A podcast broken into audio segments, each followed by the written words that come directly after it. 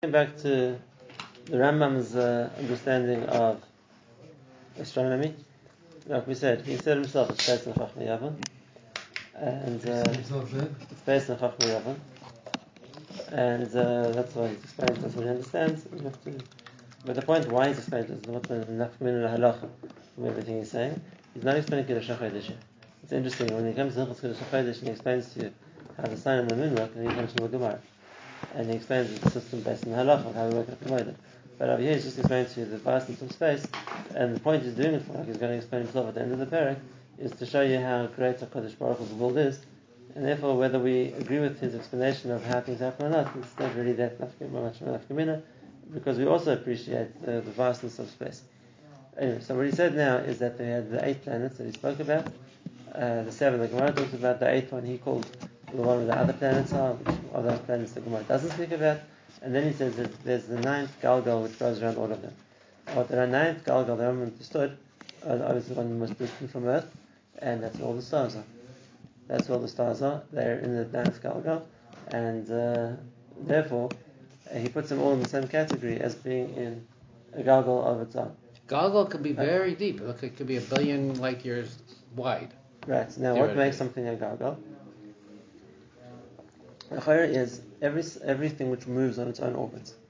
As Ram understood everything moves as an orbit, he didn't understand it like we did, that it's a, it's a freestanding planet which is moving because of the gravitational pull. He understood it as part of, uh, like we said, like a, something sphere. like some kind of a sphere which is holding this planet, and the whole sphere moves, and that's why we just see the planet moving because the rest of it, like I said, is transparent. And that's the case, every system which moves differently, he calls a different sphere. And that's why he said the different Galgalim move in different directions, at different speeds.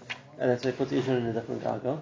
And now when it comes to the stars, this is the interesting one, he puts all the stars into the same Galgal. And that's all the ninth Galgal he's going to talk about, all the stars are. The Maisa, the stars we know are very, very far apart from each other. And they're all different stars in all different places. And therefore, we can't definitely talk about that they're all equidistant from the world, which is why he's putting them into one Galgal. But what he has to explain is, is that uh, the way that they move is in conjunction with each other, and that's the case, they're all in that same go. They move together. Now the emes is, again, the way we understand astronomy, we, it's not really that way at all. The stars aren't, the, the world is moving.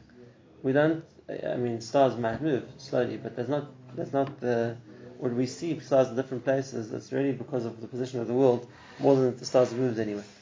But the way the Rambam is going to explain it to us is Ka'ilu, it's also a Galgal, which is turning, which is where, where, all the stars are, and that's turning independently. From, from that perspective, the world was. We don't really have to, like. So, Makif Esakol, the ninth Galgal, which is where the stars are, broken into 12 different parts. And on what basis did they break it into 12? What it looks like. So each part of it is this go, have a different name based on the shura, on the form that you can see in it. Based on the stars that they can see, they gave it a different name, which is basically these are the, the twelve mazalas. Those are the twelve uh, zodiac symbols, and those are twelve constellations of stars. And he says that, that those all of those twelve groups of stars are part of that ninth Galgal. Just to call lower. each group. Sorry? They're lower than the Galgal. They know because the Galgal is moving them. Right, so all those things are moved by the ninth Galgal, and he says they're all stars, and they grouped separately because of what they look like. And now the reason why that's important is because this is the Gemara. And the Gemara says that uh, the, the, the, the actually touch each other. There isn't like a major gap in space. Between you have, let's say, the, the, the and a major, or the, whatever it is, the name, and then a major gap and you have the shop. They're, they're actually pretty close to each other. And then the even after the kaf, the even stars, which the Gemara says Hashem took it from the one end to the other one, and that in other words that that's uh, and the one's chasing it to get back at star. The Gemara says Rosh Hashanah Hashem brought the Mabul, and Hashem moved the star from one galgal to the next galgal, from one um, to the next one. But the message, so then how do you separate them? It's just like you see the stars, more stars, more stars. So the message is based on the tzura they saw in the stars. That's how they called each one a separate symbol. Now, what we do for the Gemara, the Gemara says this in a few places, is that the way we call the, the way that the stars work is that they, they all line up next to each other, like we said, and as the world turns, so then each hour you're going to see a new, the next mazal on the horizon. and therefore in 12 hours, in, or every two hours I should say, and therefore in 24 hours, you've gone around all, all, this, all the mazalas every day. Because as, as the world turns, yeah, as the world turns. So if you're standing on the world the world's turning, Be'etzim you're seeing a different part of the sky because the world's going around itself. Now the 12 mazalas are around you in the sky, and therefore as the world turns, you see a different mazal each time of the day, and therefore every it's not that you only see the tle in this sun. You'll see the tle every single day because as the world spins, so you can see all the stars every day. The only question is what, what, what makes it the mazal of the month is, and the Gemara says, is the mazal which you see at Shkia, on the, on the opposite side of the sky. And therefore, if at Shkia, let's say, the sun's setting in the west, what's the mazal you're going to see on the eastern horizon, which is just starting to be Ole? It's just starting to come up across, directly opposite you. Not the one you look at straight up, that's going to be four mazalas ahead. That's two, four, six, eight hours, so it's like four mazalas ahead. One is an eastern horizon. In this sun, based on where the world is, when the sun sets, what you're going to see uh, just rising then is the tle, is the, is the lamp. Now, as the world turns, so it's gone to a different place in the sky. In ER, then really, the, we've, now, I'm showing that side is side by side. So in ER, we've gone to the next one. And therefore, as the sun sets, the tle is already is already up two hours in the sky. What you now see rising is the shor.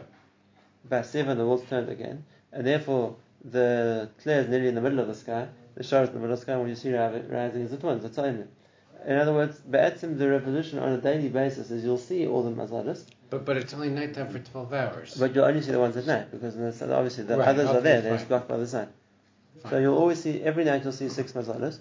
So in in August time, uh, with- which is So uh, which is Av.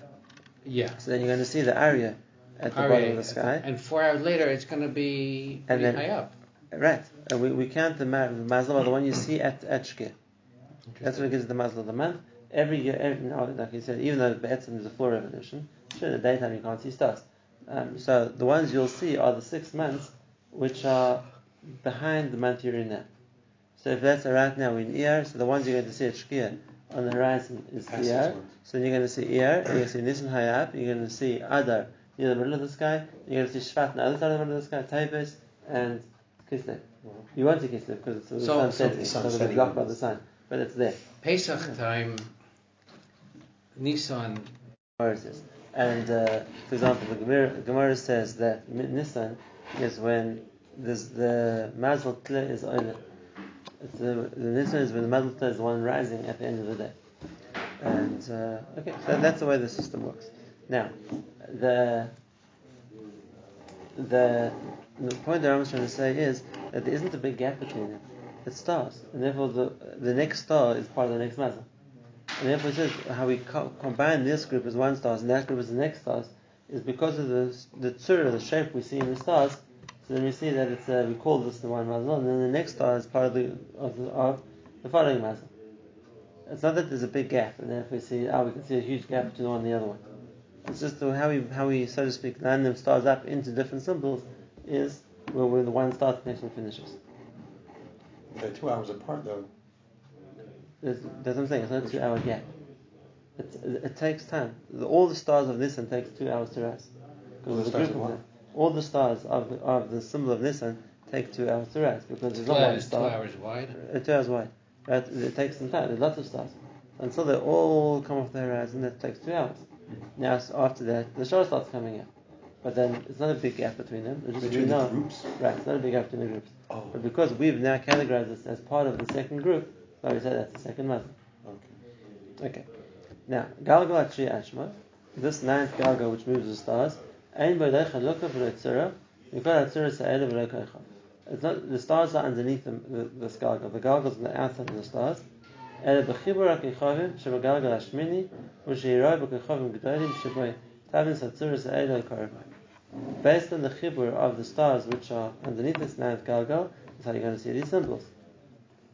Now, the Ram had a problem because he went outside to look and he didn't see exactly these symbols of the V and the Shar and everything else. So the Rambam says you should know. ואלה ה-12 יצורס לא היו מכוונס כנגד עשם החלקים אלא בזמן המבו. שבו החלו להם שמש אלו. Where do the same names of this of this of this symbol- symbols of the zodiac come from? From the time of the Mabul. That's when it was mechuvan like that. That we had these surahs and the stars, and that's how they got their names. Al bizman hazeh, kfar savav the stars moved. We don't see these pictures anymore. He says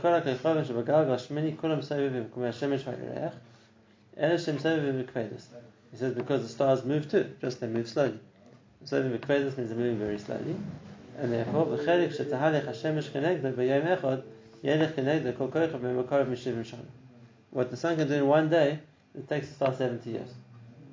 Um, which means to say therefore, he says the way that we talk about, or at least Chazal talk about, the system of how the the Mazadis work was based on the way it was at the time of the Mabul. And how did he get that from? Because that's where he found the Gemara. When the Gemara is talking about it, he's talking about in the context of the Mabul. So that's his first reference to discussing the zodiac symbols was when Chazal are talking about uh, which was the mazel which was shared at the time of the Mabul. So he says, must have been that's the way it was then. But these things move. And therefore it's loved after that what they said then applies today. That the stars have moved too. Um, Okay, that's uh, once again the shitasa because the way he's understanding is everything is moving around the world, just moving at different speeds, and therefore he says the stars have also moved, and they're not in the same position they were then. Um, the Mesa, again, I'm not, not arguing, but what we know today is that I mean, it's true that everything is moving, but this, the world will be in the same position at the same time every year just like you can work out a calendar of when, uh, in the solar calendar, when Nate's and Shkia is going to be at a certain time every year, whenever the world gets back to that stage, the stars are going to be in the same position too.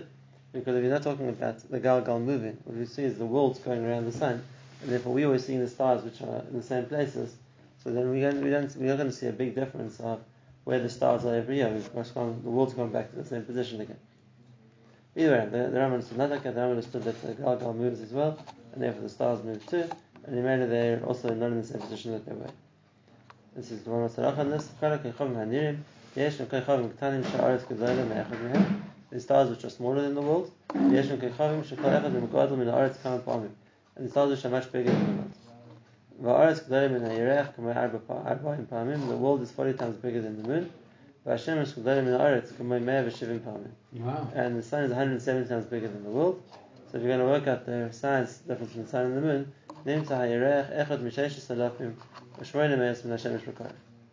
if this is 40 times smaller than the world and the sun is 170 times bigger than the world, that means the sun is, is in comparison to the moon, is 6,800 times bigger than the moon. So the reason why he's telling us this? Other than Again, just, to show us the vastness of space. Okay. When we talk about the world, we talk about the sun, which is 170 times bigger than the world. We're talking about something much bigger than And they used to be the same size. And used to be the same size. So Hashem minimized the moon. He did a good job. Right. right. Now, the next thing is again what the Rambam understood. We don't understand like that.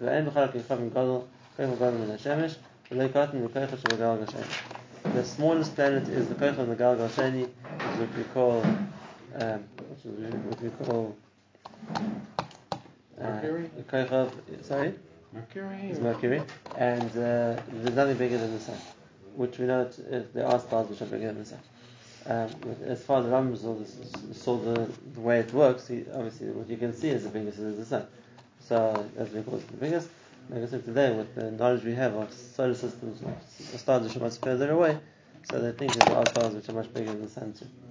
Okay, like I said, we're going to finish up one more share, but the point of the Rambam to show us, uh, again, the Chachma of HaKadosh Baruch Hu, or the greatness of HaKadosh Baruch Hu, in setting up such a system.